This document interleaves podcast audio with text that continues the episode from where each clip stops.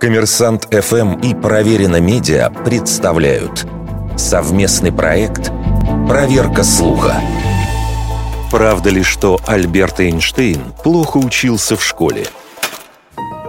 Этим аргументом людей нередко пытаются убедить в том, что успеваемость в школе ничего не говорит о потенциале человека. Среднее образование будущий Нобелевский лауреат получал в гимназии в Мюнхене.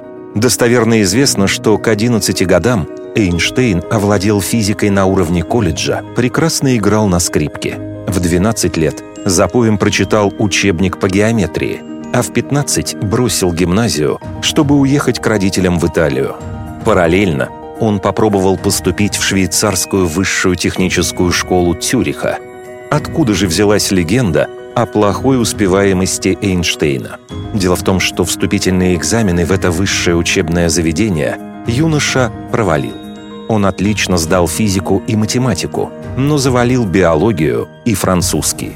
А полгода спустя 16-летний Эйнштейн решил таки получить аттестат о среднем образовании и окончил швейцарскую школу в кантоне Арау.